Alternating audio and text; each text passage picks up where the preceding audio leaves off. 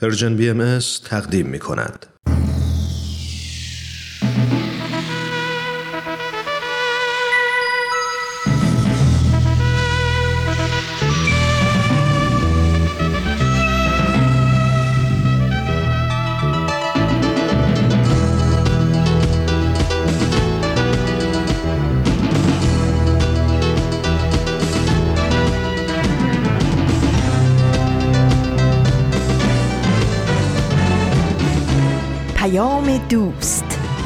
برنامه ای برای تفاهم و پیوند دلها.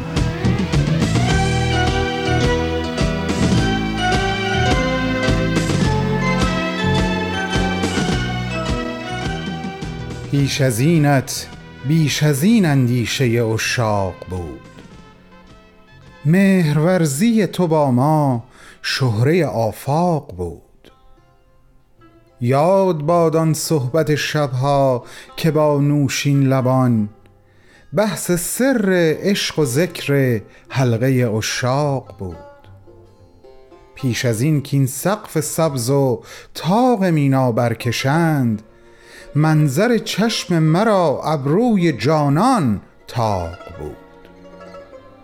از دم صبح ازل تا آخر شام ابد دوستی و مهر بر یک عهد و یک میثاق بود.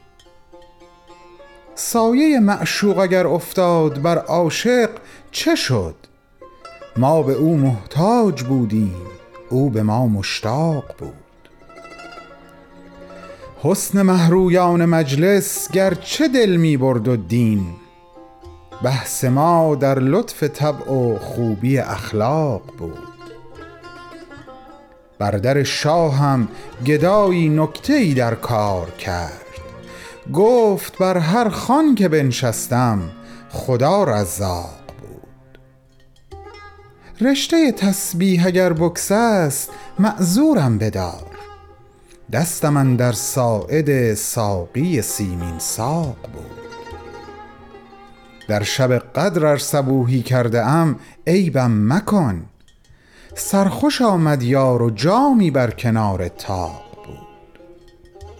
شعر حافظ در زمان آدم در باغ خلد دفتر نسرین و گل را زینت اوراق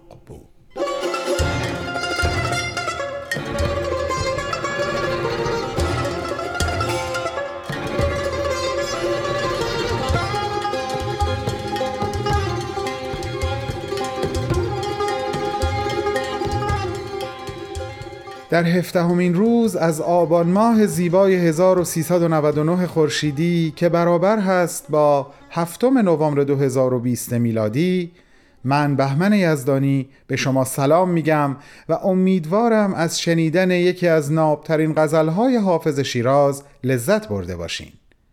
اینکه چرا این غزل رو برای آغاز برنامه های امروز انتخاب کردم دلیلش با گوش کردن به نامه امروز براتون روشن میشه. پس بیشتر از این معطلتون نمی کنم بفرمایین خواهش می‌کنم. این شما و این قسمت اول از نامه بدون تمر بدون تاریخ امروز. تو این میونه راه عمر یک نگاهی پشت سرت بنداز بهمن. پشت سر. حرفای دلتو توی این نامه ها به اونها پر از یاد و خاطره ها و شادی ها دستیابی ها از آثارشون. خیلی از اون آدم ها دیگه تو این دنیا زندگی نمی‌کنن. تأثیری که روی تو یا بشینی براشون نامه میشه اما در عالم خیال نامه تو می‌تونی اونها رو براشون بفرستی. نامه هایی بدون تمر بدون تاریخ.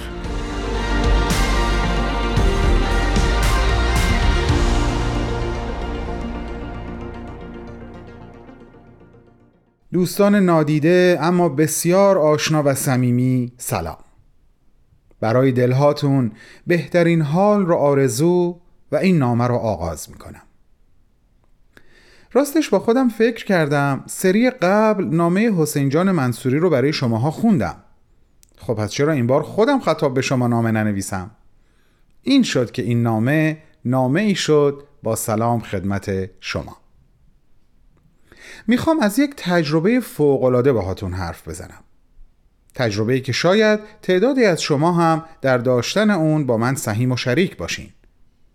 می‌خوام از تحلیلی که آقای رشید کاکاوند که در رشته ادبیات فارسی استاد دانشگاه هستن از یک بیت از یکی از غزلهای حافظ ارائه کردن باهاتون گفتگو کنم.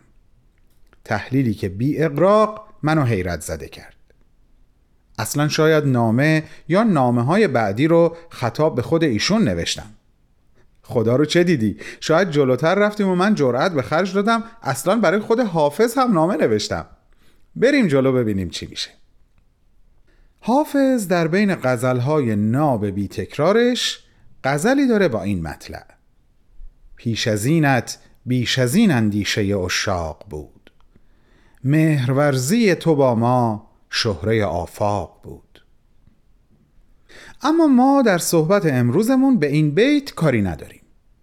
به کدوم بیت کار داریم؟ اینی که الان براتون می‌خونم. گوش کنی؟ رشته تسبیح اگر بکس است معذورم بدار. دست من در ساعد ساقی سیمین ساق بود. حافظ در این بیت از یک اشتباه و یک خطا صحبت می‌کنه که در واقع نباید رخ می‌داده. در فرهنگ عامه پاره شدن بند تسبیح که وسیله‌ای بوده و هست برای خوندن ذکر و دعا خیلی اتفاق خوب و خوشیومنی نیست.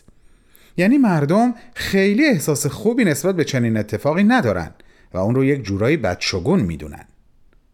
حالا چه اتفاقی در اینجا افتاده؟ حافظ بند تسبیحش پاره شده. خیلی هول شده. داره عذرخواهی می‌کنه. ولی چه عذر بدتر از گناهی رم داره میاره.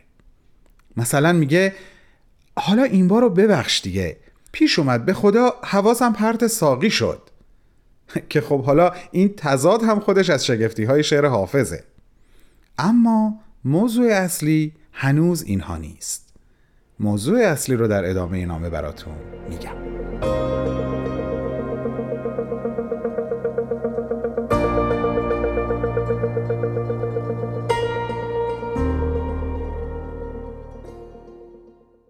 خب عزیزان امیدوارم شنیدن قسمت اول نامه شما رو برای قسمت دوم مشتاق کرده باشه.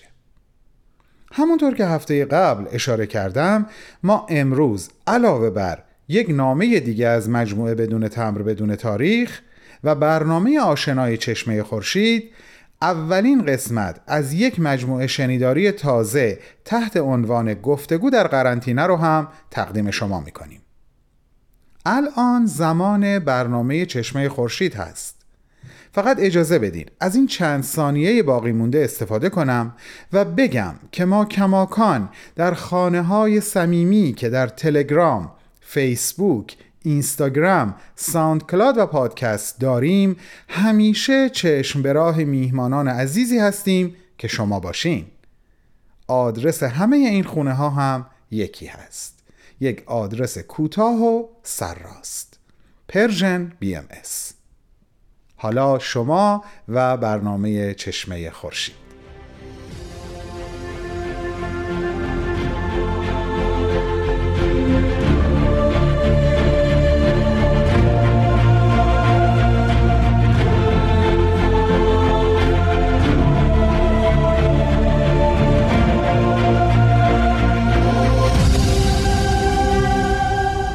چشمه خورشید. نگاهی به آثار حضرت باب.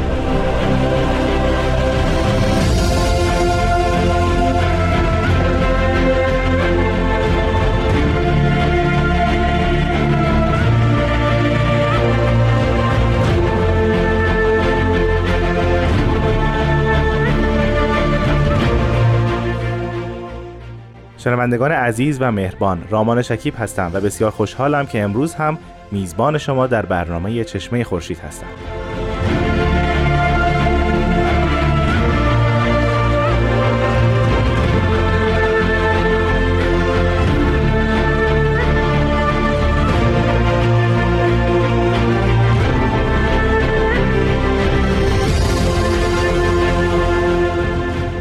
جناب فرید وقت شما خوش بسیار خوش آمدید. خیلی خوشحالم که باز هم شما رو زیارت می‌کنم.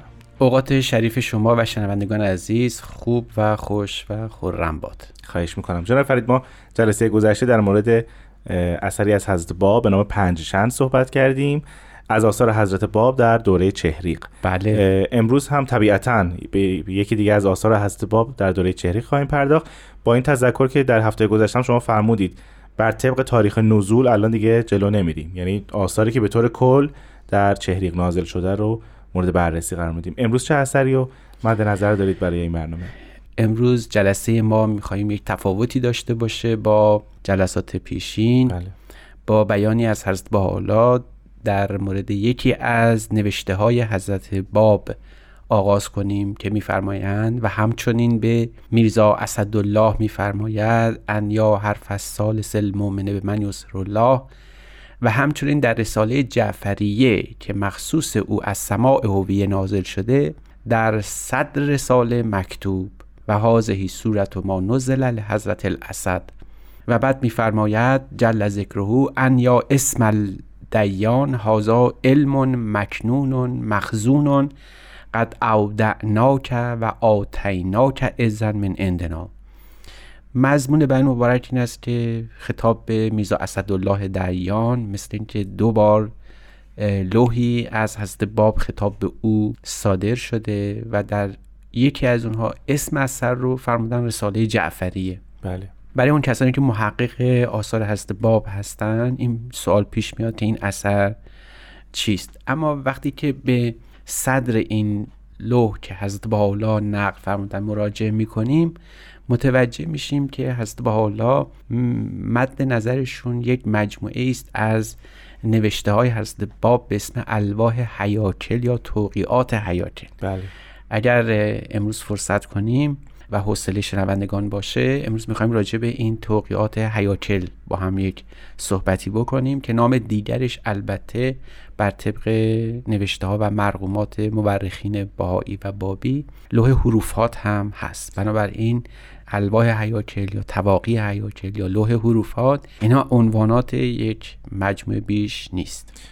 پس با توجه به نامی که شما ذکر فرمودید مجموعه ای از توقیات حضرت باب در یک دوره خاص بله, آیا از بله. لحاظ موضوع اینها با هم نزدیک هستند در واقع بعد اینطور گفت که مجموعه این الواح به نوعی تعریف و تسمیه اسماء الهی هستند بله. که تحت عنوان اسم اعلم خداوند بیان شدن این مجموعه چون به شکل حیاکل نوشته شده بوده و در این حال به صورت حروف و اعداد مطرح شده حالت بسیار معمایی داشته و برای مورخین و کسانی که اهل تحقیق هستن در مورد نوشته های حضرت باب یه خورده مشکل بوده فهم این قضیه. از این رو حتی یکی از پیروان حضرت بهاءالله در زمان خود ایشون از خود حضرت بهاءالله سوال کردن که میشه معمای این مسئله رو بیان بفرمند که حضرت بهاءالله در ضمن یک نوشته یک لوحی به مطالب مندرج در اون اشارات مختصری دارن جناب فرید فرمودید که مانند حیاکل نوشته شده بله. این, این توقیات و این الواح منظور منظور چیه که مثل حیاکل نوشته شده؟ ما سه تا تعبیر برای هیکل داریم. به تعبیر عرب ها هیکل تحت عنوان هیکل که می‌شناسن. ببینید یک مفهوم داره یک صورت و یک جنبه سمبولیک. اول از صورت شروع کنیم بله. صورت این یا شکل هندسی هیکل همون ستاره پنج پره که یکی از نمادهای بسیار کهن اندیشه دینی یا اسطوره است معمولا انسان رو وقتی که یک سر و دو دست و دو پای او رو به شکل باز در نظر بگیرید یه ستاره پنج پری رو می‌سازه که این ستاره نماد انسان تلقی می شده شاید وقتی که داوینچی اون انسان اصلی رو در طرح خودش کشیده بود مد نظرش همین ستاره پنج پر بود. مراد حضرت باب و بعدها در آثار باهایی از هیکل منظور همین ستاره پنج پر در فرم و صورتشه که نماد انسانه. اما وقتی از ما می‌پرسن که این انسان کیست در اینجا باید به سه جنبه باز توجه بکنیم. اول اون انسان نمادین هست که خداوند آفریده به صورت خلیفه الهی. دوم انسان هست به معنی مظهر ظهور که هرگاه ظاهر میشه مفهوم انسان پدید میاد و شکل می‌گیره. و سوم عموم هر فرد انسانی است که دارای روح قدسی هست که اون روح به وسیله اون روح به مدد اون روح می‌تونه با خداوند ارتباط پیدا بکنه و برای همینم به خاطر همون روح و تجلی اون اسم و صفات در روح شبیه خداونده. یعنی در این سه مرتبه این هیکل به صورت فرم این احتوا رو داره.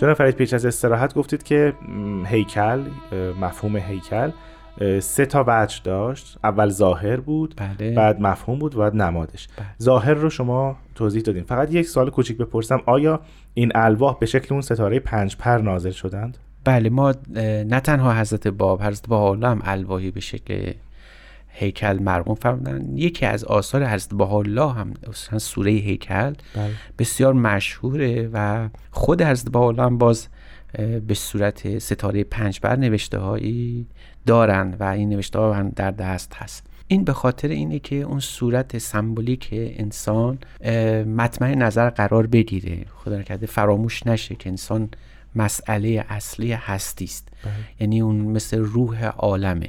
و از این جهت این جنبه سمبولیکش همیشه در آثار از باب جلوه کرده به صورت بارز حتی به صورت نوشتار اومده. این که حالا ما در تاریخ ادیان سراغ داشته باشیم که اصلا نوشته ای به صورت ستاره پنج پر باشه محل تحقیق می‌تونه باشه ولی تا حالا دیده نشده. و این یکی از ابداعات هنری حضرت باب و بعدا حضرت حالا محسوب میشه که باز اون نگاه هنری که همیشه در, در نظر حضرت باب وجود داشت هم به این صورت خودش رو نشون داده. خب بریم سراغ تقسیم بندی سگانه. فکر کنم الان در مورد مفهوم بله. هیکل می‌خوایم صحبت بکنیم. خب بله. به, به چه مفهومی است؟ مفهوم هیکل در حقیقت روح قدسی الهی است. یعنی اگر بخوایم درست تعبیر کنیم اینکه چطور خداوند در هستی ظاهر میشه. هیکل نماد این جلوه خداوند در هستی است. و اگر درست تلقی بکنیم این که طبیعت حتی طبیعت که به نوعی به مظهر اسم مکون یا مبتعث خداونده به تعبیر حضرت باب هم باز نمادش همون هیکل هست.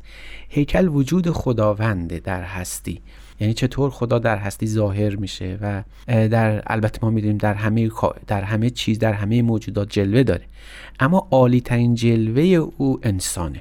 یعنی آنچه که ما همیشه تحت عنوان اشرف مخلوقات میشناختیم و به نوعی تعارفی بوده بر ساحت انسانی. اما خداوند می‌گفته انسان مراد و منظور هستی است. بله. همه کائنات توفیل وجود او محسوب می شدن خداوند به شکل انسان خودش رو حتی ظاهر می‌کنه. یعنی اگر ظهوری داشته باشه خداوند در هستی بیشتر به شکل انسانه. لقد خلقنا الانسان فی احسن تقویم. ببینید این تعبیر منظور خود انسان نیست. بله. اما اون ظهور خداوند به شکل انسان هست. محتواش یعنی همین. یعنی قرار باشه که خداوند ظاهر بشه حتما در قمیص انسان در صورت انسان به شکل انسان ظاهر میشه و نه به شکل سایر موجودات به شکل ملائکه یا به شکل بقیه موجودات. این خود ظهور خداوند به شکل انسانی دو وجه داره. یکیش این است که بالاخره خدا خودش رو ظاهر می‌کنه. بله. دوم که تنها رابطه ما با خداوند از طریق انتوای در درون هست. یعنی شناختن خود به خود. به همین خاطر هست که مد نظر هست باب از هیکل اون آیه نهفته در وجود هر فرده که وسیله اون قابل شناسایی یا قابلیت شناسایی خدا و مظهر او رو پیدا می‌کنه در هر کجای دنیا باشه در هر ساحت جغرافیایی یا زمانی که وجود داشته باشه. تو گویی که خداوند بخشی از وجود خودش رو در جزء جزء ساحت انسانی قرار داده تا به وسیله اون جزء به خداوند راه پیدا بکنه. این مفهوم هیکل یعنی تجلی خداوند به شکل انسان در عالم خلقت مطلبی است که در ادیان گذشته هم مطرح شده یا در در اثر حضرت باب به این شکل آمده. مثل این میمونه که بگیم نطفه این اثر در سایر ادیان کاشته بله. شده به وجود اومده. در رحم هستی اون نطفه بسته شده. اما وقتی که به شکل انسانی زاده میشه باید بگیم در آثار حضرت باب هست. حتی برخی از اندیشمندان باهایی یا غیر باهایی معتقدند که با ظهور حضرت باب و بعد از بالا تو گویی مفهوم جدیدی از انسان خلق شده. خب این تعبیر دلکش و زیبایی است اما به یک معنی گسترده اگر در نظر بگیریم باید بگیم که بله واقعا در آثار هست بالا اون توجهی که به ساحت انسانی شده و تفوق اون نسبت به بقیه موجودات نه از منظر سلطگری بر هستی بله. بلکه از نهت از جهت ارتباط با خداوند البته در یک شن دیگر و در یک افق دیگری قرار داریم و حضرت باب نماینده این افق فکری برای ما بودن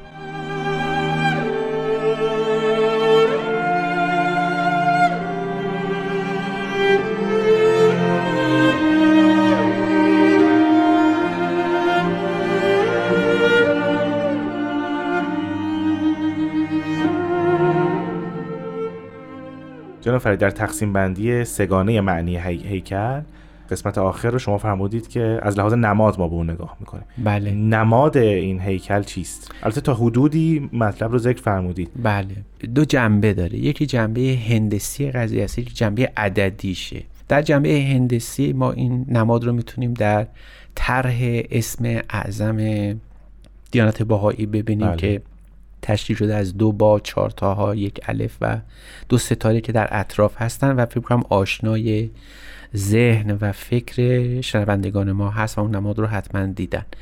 اما جهت عددی اون چیزی که در این الواح حیاکل مطرح شده به وجود آوردن این ساحت اعداد در مفهوم الهیاته. حضرت باب شروع کردن این رو در یازده سطر این لوح رو مرقوم فرمودن.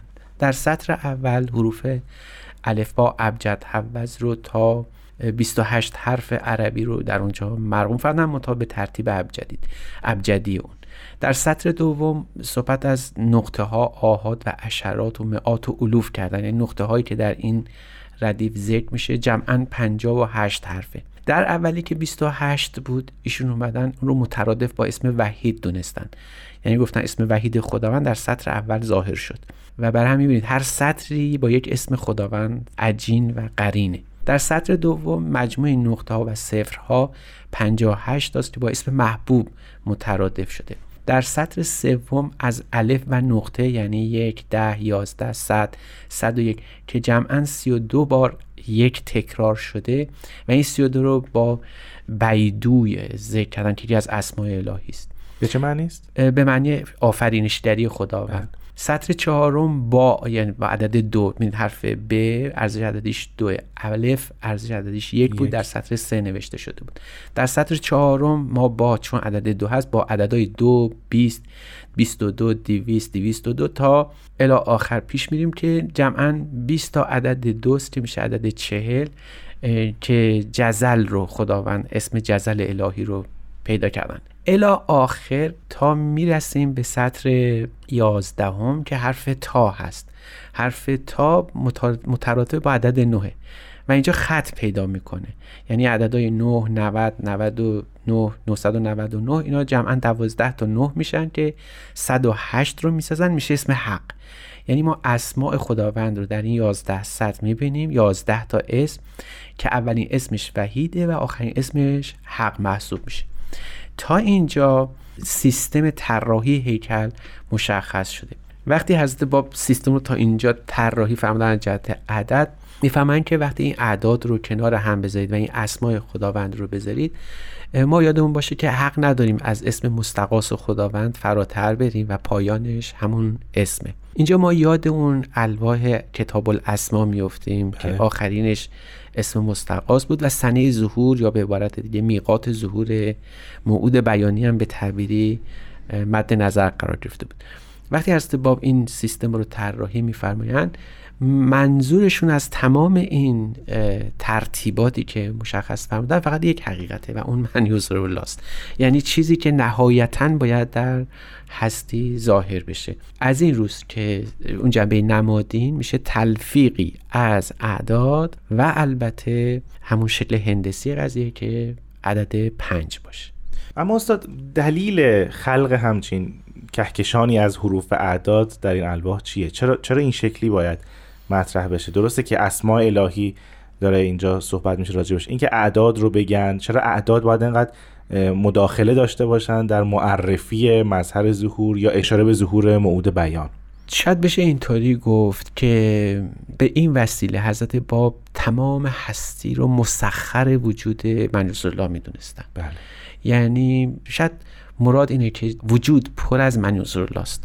یعنی چیزی رو شما خارج از وجود منیوس الله نمی‌تونید تسری بکنید. حتی این الواح وقتی ادامه پیدا می‌کنه تا سطر 19 یعنی تا 19 سطر و 19 هیکل ساخته میشه.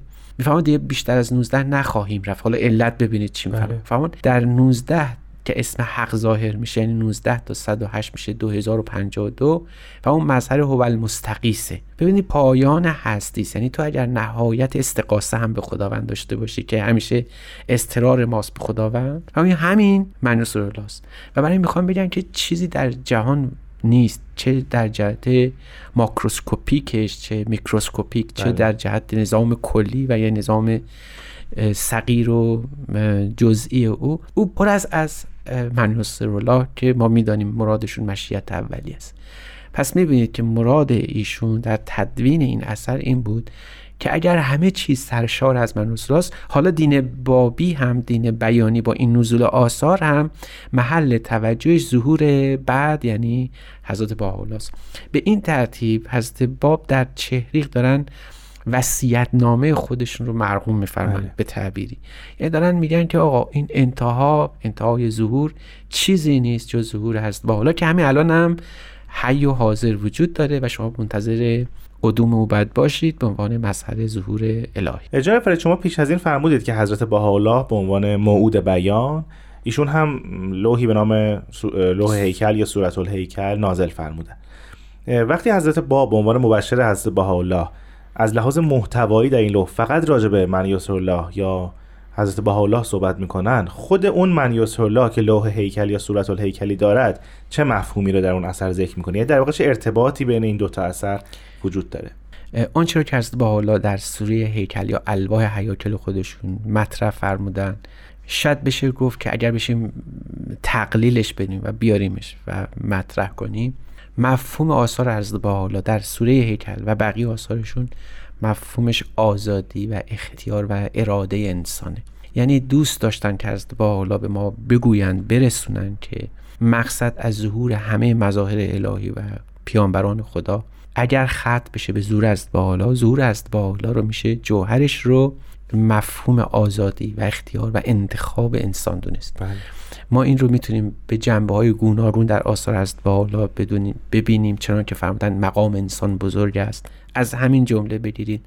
یا خلق تو که عزیزن به عیاد القوت و القدرت خلق تو که ببینید تمام این مفاهیم که انتخاب اراده و عقل انسانی کفایت می‌کنه. حتی ما می‌تونیم بگیم که کمترین بهره از قانونگذاری رو در کل ادبیات دینی و تاریخ دینی می‌تونیم در دیانت از بالا سراغ بگیریم که کمترین قوانین فقهی و شرعی توش تدوین شده به خاطر اینکه احاله شده و واگذار شده مسئله قوانین به ساحت انسانی. یعنی خداوند یعنی حتی میشه گفت که به نوعی انسان شریک خداوند میشه در تقریر هستی و شهر و این مقام بسیار بزرگی است.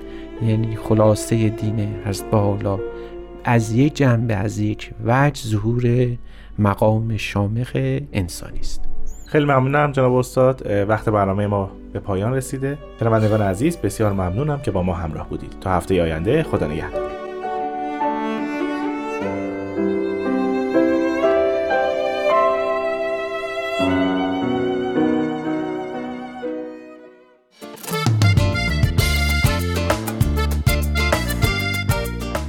همراهان عزیز Persian BMS خواستم اعلام بکنم که از آغاز ماه اکتبر برابر با دهم مهر ماه اطلاعات پخش 24 ساعتی شنیداری رسانه Persian BMS تغییر کرده.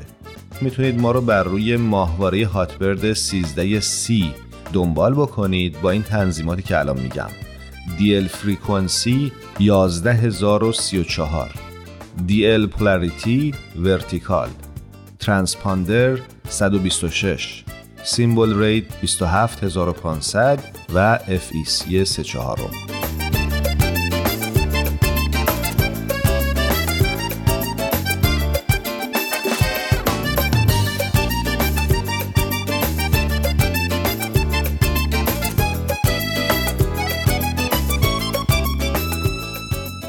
امید که از شنیدن این قسمت از برنامه چشمه خورشید هم مثل هفته های قبل حال دلتون بهتر شده باشه با صحبت های خودم انتظارتون رو طولانی تر نمی کنم و ازتون دعوت می کنم شنونده اولین قسمت از برنامه جدیدمون یعنی گفتگو در قرنطینه باشید. در قرنطینه اگه دنیا رو آب ببره اتفاقا ما بهایان نسبت به مشکلات دنیا بی تفاوت نیستیم گفتگو در قرنطینه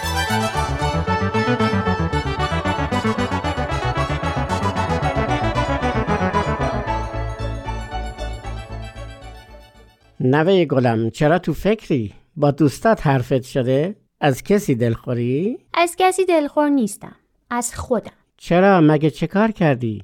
نکنه تو این اوضاع کرونا با یکی روبوسی کردی؟ نه بابا بزرگ چی میگی؟ من که مدتی از خونه بیرون نرفتم خب چی؟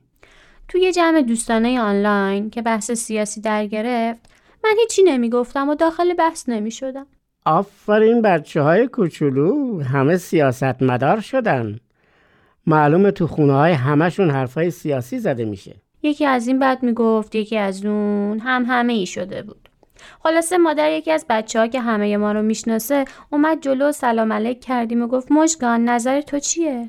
مثل اینکه خیلی حرفا داری؟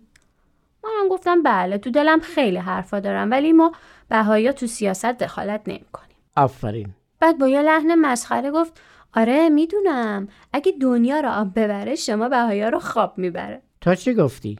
هیچی نمی‌دونستم چی بگم بچه ها هم با خنده ها و نگاهشون منو خورد کردن خورد کردن؟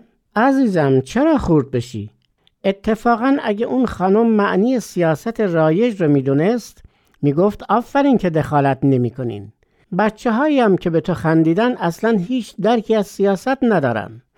فقط تو این سن گرفتار شعارهای سیاسی شدن. اونا نظرشون اینه که باید قیام کرد و برای از بین بردن مشکلات مبارزه کرد. اتفاقا ما بهایان نسبت به مشکلات دنیا بی تفاوت نیستیم. خیلی هم مبارزه می‌کنیم. ولی مبارزه داریم تا مبارزه. ما بر علیه کسی مبارزه نمی کنیم. با کسی هم نمی جنگیم. مبارزه ما خدمت صادقانه به مردمه. برامون هم محدودیت کشور و قاره و دین و نجات هم نداره. خدمت به همه مردم. ببین عزیزم تا الان ده دوازده سالته. دوستات هم حتما همین سن دارن. هنوز وارد اجتماع نشدین تا به عمق بدبختی های مردم دنیا پی ببرین. چرا اینجوری به من نگاه می‌کنی؟ بابا بزرگ بله چی شده؟ من دوازده سالمه؟ چند روز پیش تولد من نبود؟ سیزده سالم تموم شد دیگه بابا بزرگ یعنی من اینقدر بچم که به من چهارده ساله میگین دوازده ساله؟ چهارده سالته؟ چه زود بزرگ شدی؟ عجب شما همیشه سن منو یکی دو سال کمتر می‌کنی؟ آخه اینقدر ریزه میزه هستی که باورم نمیشه داری به سن بلوغ می‌رسی خب حالا که خانم شدی میشه جعبه داروهای منو بیاری؟ چشم ولی دیگه فراموش نکنینا. باشه.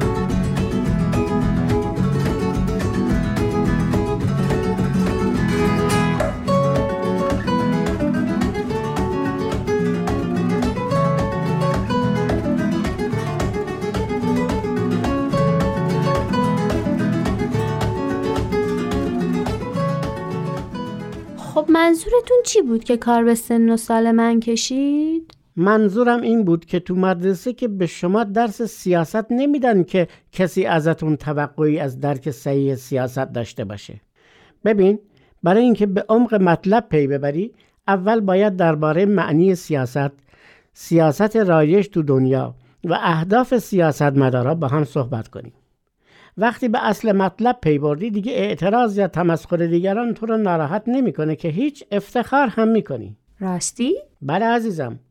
اول از همه معنی سیاست. وقتی بری تو لغتنامه نگاه کنی تا حد زیادی مطلب برات روشن میشه. برو از تو کتابخونه بابات فرهنگ لغات بیار تا نگاه کنی. باشه.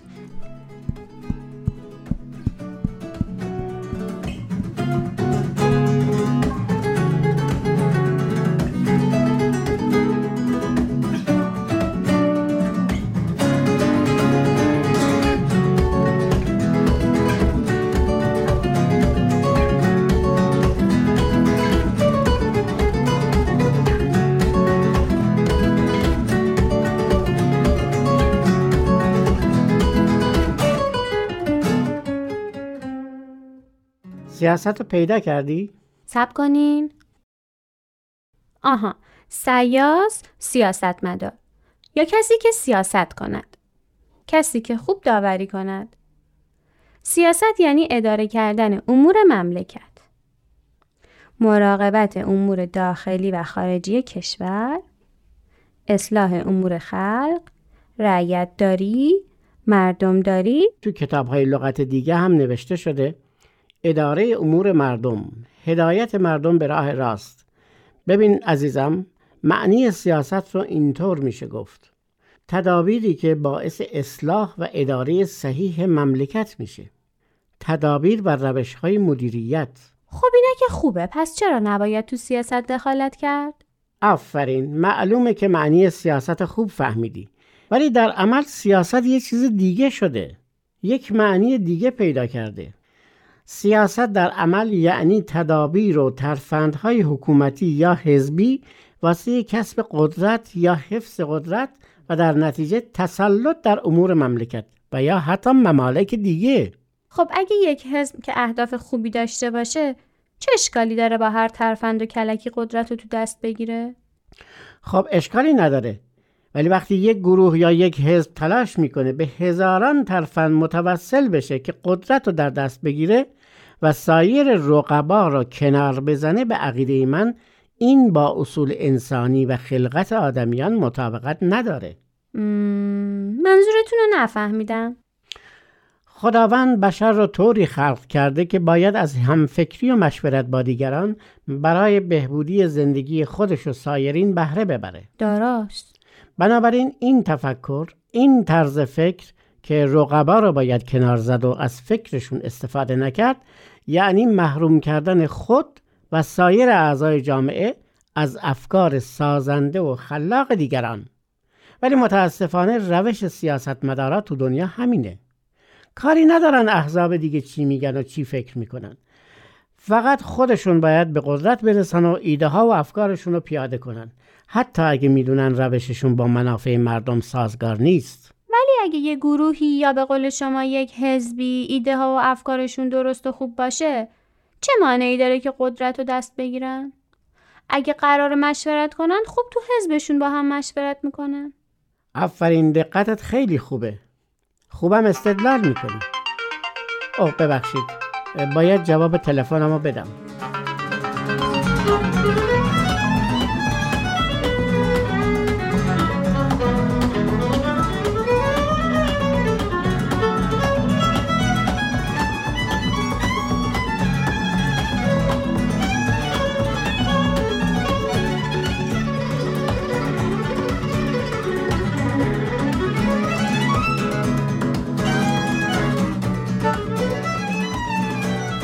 کجا بودیم؟ گفتم اگه یک حزب ایدههاش درست باشه چه اشکالی داره رقیباشو کنار بزنه؟ آها خوب دقت کن اگه به اخبار علاقه من باشی و دنبال کرده باشی شاید بارها دیده باشی که تو کشورهای مختلف از دو رقیب انتخاباتی مثلا واسه نخست وزیر شدن با اختلاف کمی یکیشون برنده میشه آیا اقلانی که فکر کنیم تقریبا عده زیادی از مردم که واجد شرایط هستند درکی از منافعشون نداشته باشن و تمام نظراتشون اشتباهه؟ نمی‌دونم چرا میگی نمی‌دونم؟ این دیگه خیلی واضحه یکی از کاندیداها تبلیغات رو روابط بین الملل می‌کنه یکی دیگه تبلیغاتش رونق بازاره حالا اگه طرفین از نظرات و راهکارهای هم مطلع بشن و با هم مشورت کنن به نتیجه می‌رسن که تمام مردم از هر طبقه ازش بهرهمند بشن. ولی اینجا یکی از کاندیداها برنده میشه. اونی که مثلا رو روابط بین الملل کار می‌کنه. عده زیادی به رونق بازار توجه دارن. اون چی؟ اونا رو چه کار باید کرد؟ یعنی اونا اشتباه می‌کنن؟ خب اینا رو که گفتین درست ولی مشکل منو حل نمی‌کنه. چرا ما بهایی در سیاست دخالت نمی‌کنیم؟ وقتی ما معتقدیم که تعالیم حضرت بهاءالله برای اصلاح عالمه باید وارد سیاست بشیم تا این تعالیم رو تو جامعه پیاده کنیم خب؟ آفرین آفرین. به من بگو هدف آین بهایی چیه؟ وحدت عالم انسانی. آفرین وحدت عالم انسانی. نه اینکه وحدت یک جامعه وحدت عالم انسانی. سیاست ما اینه که باید از طریق محبت و انسانیت و آگاهی و حتی فداکاری به این هدف رسید. ما جهانی فکر می‌کنیم ولی امروزه سیاستمدارای دنیا کشوراشون رو انبار اسلحه کردن. هر کشوری هر قدر به مردمش وفادار باشه در ترقی جامعش تلاش کنه هزینهش کشورهای دیگه باید بدن. این تازه یک بخش از دوری ما از سیاسته. جزئیات زیادی است که باید سر فرصت بیشتر با هم صحبت کنیم. تو فقط در این باره فکر کن که اگه می‌خوای به مردم دنیا که همه خواهر و برادرت هستن خدمت کنی چه روشی را در نظر می‌گرفتی؟ آیا حاضر بودی به یک خواهر یا برادر ظلم کنی خواهر یا برادر دیگر در رفاه باشه؟ من الان باید با اسکاپ با چند نفر از دوستان ملاقات کنم. بعدا دربارش صحبت می‌کنیم. باشه. ممنون.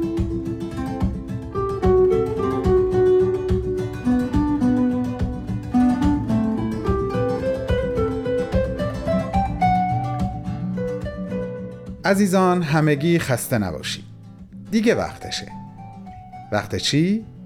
کاملا درسته. شنیدن قسمت دوم نامه امروز.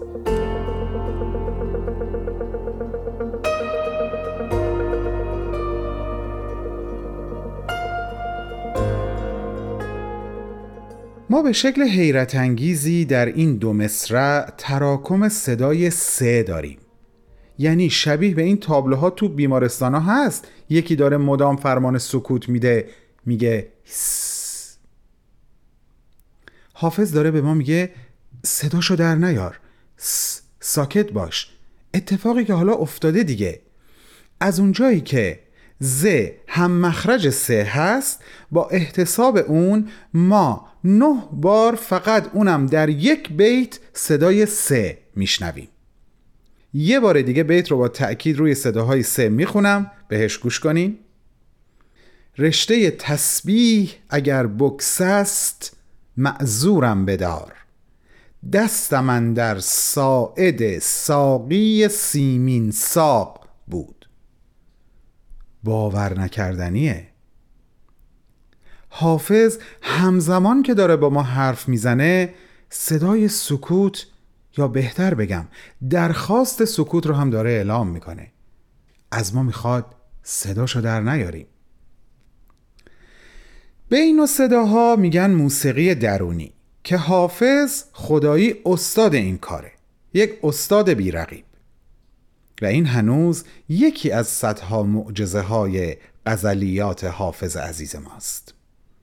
من از این دست تحلیل ها یه چندتایی از آقای کاکاوند شنیدم که خیلی دوست دارم اونها رو یکی یکی با شما در میون بذارم. اما وقتمون برای این نامه داره کم کم تموم میشه. چاره جز خداحافظی نیست. اما قول میدم هفته آینده با یکی دیگه از همین تحلیل های معرکه روی یک بیت دیگه از حافظ به شما برگردم. تا شنبه بعد خداحافظ. ارادتمند شما بهمن.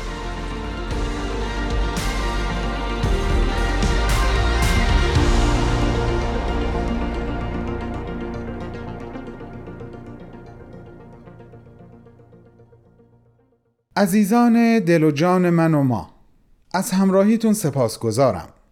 قدر حضورتون رو می‌دونم و با دادن این خبر که هفته آینده هم با رشید کاکاوند عزیز و حافظ بزرگوار همدم و هم نفس خواهیم بود از حضور شما مرخص میشم. جان و وجدانتون رو وسیع و پرتحمل آرزو می کنم و تا شنبه آینده برای بودن دوباره در کنار شما روزها رو خواهم شمرد. خدا